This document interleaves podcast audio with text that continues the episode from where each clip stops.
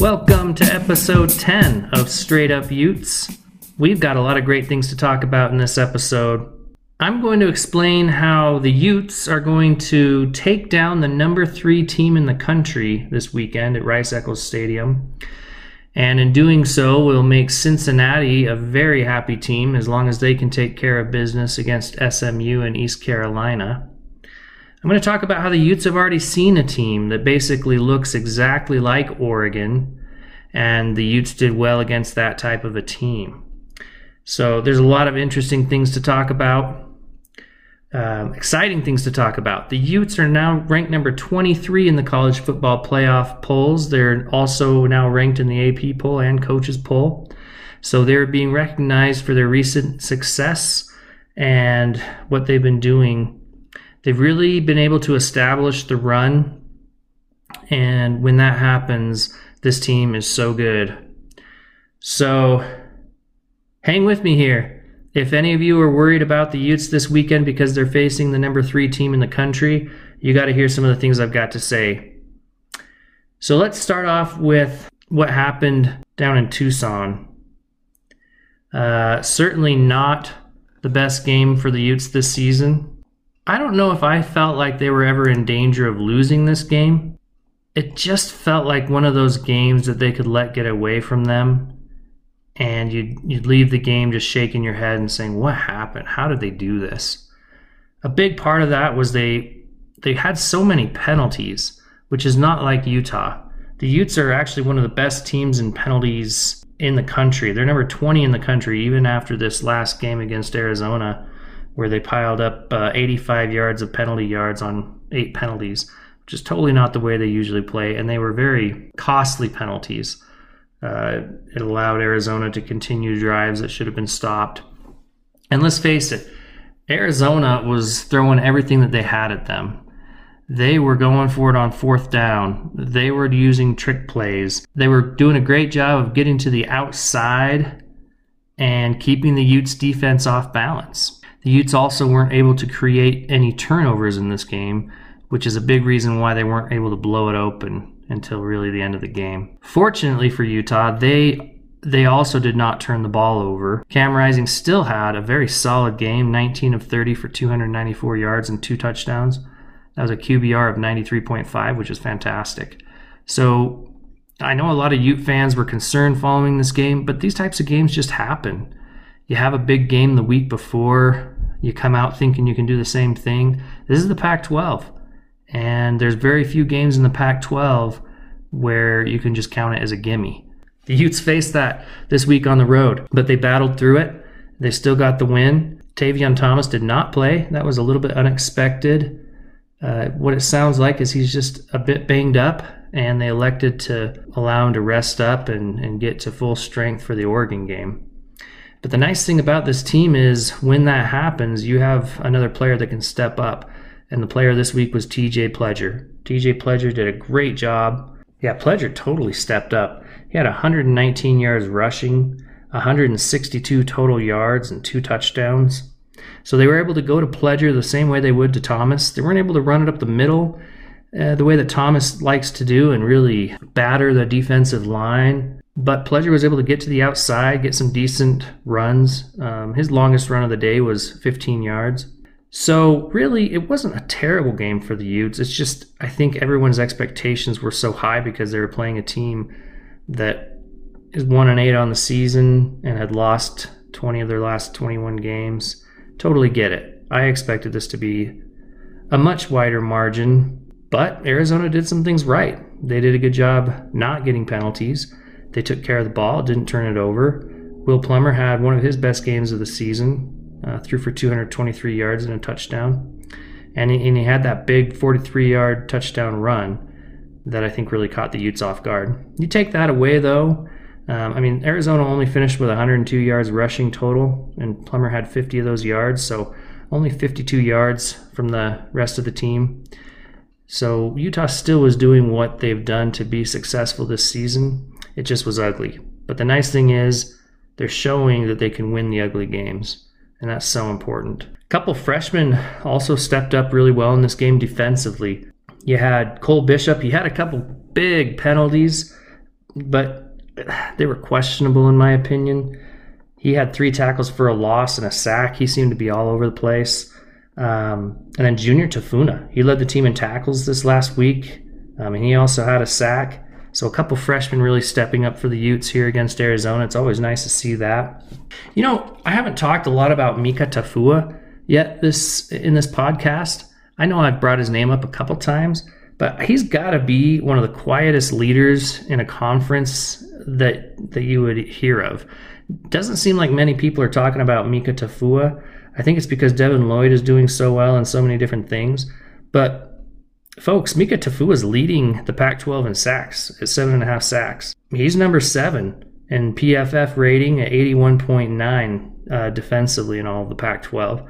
So Mika Tafua is having this very quiet, successful season, um, like he always seems to do. Of course, Devin Lloyd, I mentioned him before. He's number two now in the Pac 12 in tackles with 85. He's number two in the Pac 12 with sacks with six.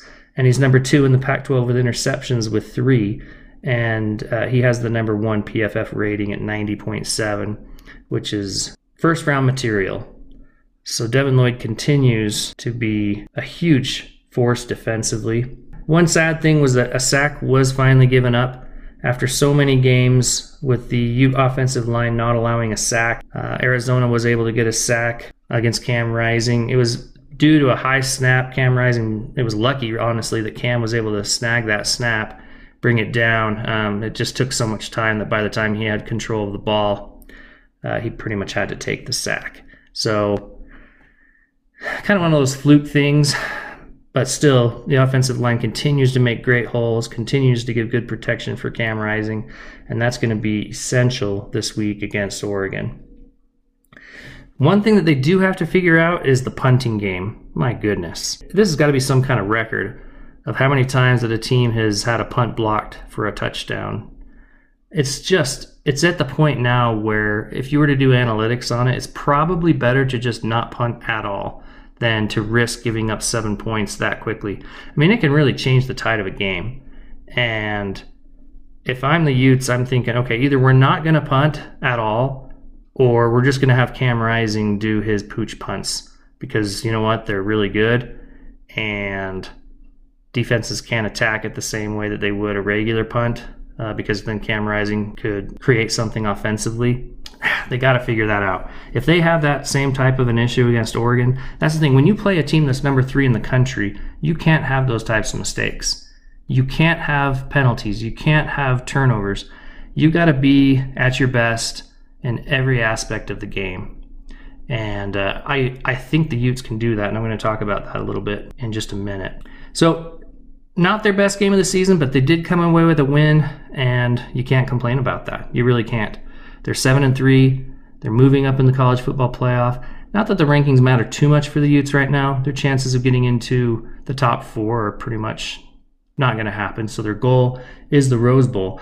And that's an interesting topic because a lot of people thought, well, okay, scenarios here. If Oregon can beat Utah twice, if they can beat them this Saturday and then beat Oregon State in their rivalry game and then beat Utah again in the Pac 12 championship game, then Oregon should be able to maintain their top four college football playoff ranking and then and make it into the playoff, which would then leave the door open for Utah to make the Rose Bowl. So even if they lose twice to Oregon, they might be in the Rose Bowl. Personally, I hate that scenario. Uh, you don't want to be that team that may not even be ranked going into a Rose Bowl. It also allows for the Rose Bowl to choose whoever they want in that game. They don't necessarily have to take Utah because they were the team that lost in the uh, conference championship game. So they could take an Arizona State or an Oregon State. So I don't like that scenario. Um, another one is Utah loses this Saturday, but then wins the conference championship game. Obviously, the winner goes to the Rose Bowl. So that's another way uh, that they can get in. And my favorite scenario, and the one that I think is actually possible, is the Utes win twice. The Utes win this Saturday, and then they win again in Las Vegas at the conference championship game. Now, how can I say this? How can I say that the 23rd team in the nation can knock off the number three team twice? Oregon's only lost a game. Oregon beat Ohio State. Uh, how can I say that Utah can can beat them? Here's why. If you take a look at the, the main core stats between Arizona State and Oregon, they're so identical. Rush offense, Arizona State 210 yards, Oregon 227 yards a game. So really close. Utah actually, all three of these teams are really similar. And so that's pretty clear why they're the top teams in the Pac 12. But yeah, Utah 215 yards of rushing offense a game, Arizona State 210, and Oregon 227. So they all run the ball well um, pass offense Utah 223, Arizona State 212, Oregon 214. So they're all okay passing. Uh, they're very balanced if you look at that. Both, I mean, Arizona State 210 and 212, Utah 215, 223, Oregon 227, 214. So very balanced. They're averaging over 400 yards of total offense a game, and it's about the same with rushing or passing, so they can go to either side. Now, on the defensive side, Oregon has the best rush defense of the three allowing 121 yards rushing a game. But Arizona's about the same at 126, and Utah's not too far behind despite the disaster against Oregon State at averaging 136 yards a game. So that's about the same. Now, where it gets different and why I think Utah has a better chance to win this game is pass defense. Arizona State's pass defense is number 25 in the nation. Utah is number 36 in the nation. They both give up about 200 yards passing a game. So still looking the same. But here's where Oregon's different. Oregon has given up 248 uh, yards passing a game, number 95 in the nation. So they're not quite as good at stopping the pass as Utah is.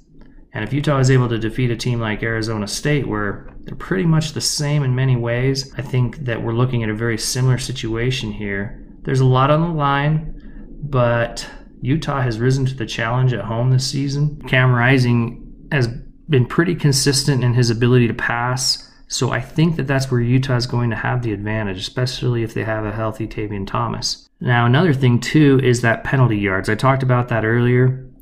Um, Arizona State and Oregon are a couple of the worst teams in the nation in penalties. Arizona State's number 127, but Oregon's number 115 in the nation in, in the average number of penalty yards per game. Utah's number 20, like I said earlier. So as long as Utah doesn't have so many of those dumb penalties like they did against Arizona, that's another advantage. So I'm going to stop talking about Arizona State. I think I've made that point. Uh, how similar Arizona State is to Oregon. But those are the big weaknesses for Oregon. They give up a bit too much in the passing game, and they have some penalty issues. Uh, their third down defense is not very good. They they're number 104 in the country giving up about 43% of third downs, and Utah's number 27 in converting third downs in the country at 45%. So Utah should do well that way. Uh, one spot where Oregon is better than Utah is turnover margin. And I've talked about this. The Utes are not creating turnovers. Really, since they played Washington State, they haven't had a lot of turnovers, um, but they're not creating turnovers either. So the Utes are actually at a at a 0.1 turnover margin, uh, which is about right in the middle of the pack of the nation. Oregon is uh, at a 0.8, so they're they're getting about one turnover more per game than their opponents, and that's number 15 in the country. So they're good at creating turnovers. Um, and they also do protect that ball. All that to say, we got a couple really similar teams. A couple teams that like to run the ball, like to be balanced, like to stop the rush. It's just that Oregon gives up a little bit more on the pass. They have some problem with penalties consistently, not just the one time like Utah did. But if Oregon can create turnovers and win the turnover battle, that's probably where they can hang on and and uh, beat Utah in this game. So some of the guys that are making it happen for Oregon. Um, Travis Dye, their running back. He's not a big guy at all. He's 5'10, 190 pounds, but he has been everything to this offense uh, since CJ Verdell went down with an injury about five games into the season. Travis Dye has 1,210 total yards. He leads the team in receiving with 32 catches, 302 yards. He leads the team in rushing with 152 carries for 908 yards. He gets about six yards a carry. So he, as Travis Dye goes, so goes the Ducks. Their quarterback, a fifth year senior, transferred from Boston College, Anthony Brown. He has 54 career passing touchdowns, so he's played quite a bit back at Boston College, played just a little bit last season. He runs it a lot. He's the guy the Utes are really going to have to watch out for. But again, this is going back to that Arizona State comparison. He's a lot like your Jayden, da- Daniels type quarterback. He has 109 carries for 551 yards and eight touchdown, eight touchdowns on the season. So that's a lot for a quarterback to have 109 yard carries. Um, he ran for a career high 123 yards last Saturday against Washington State.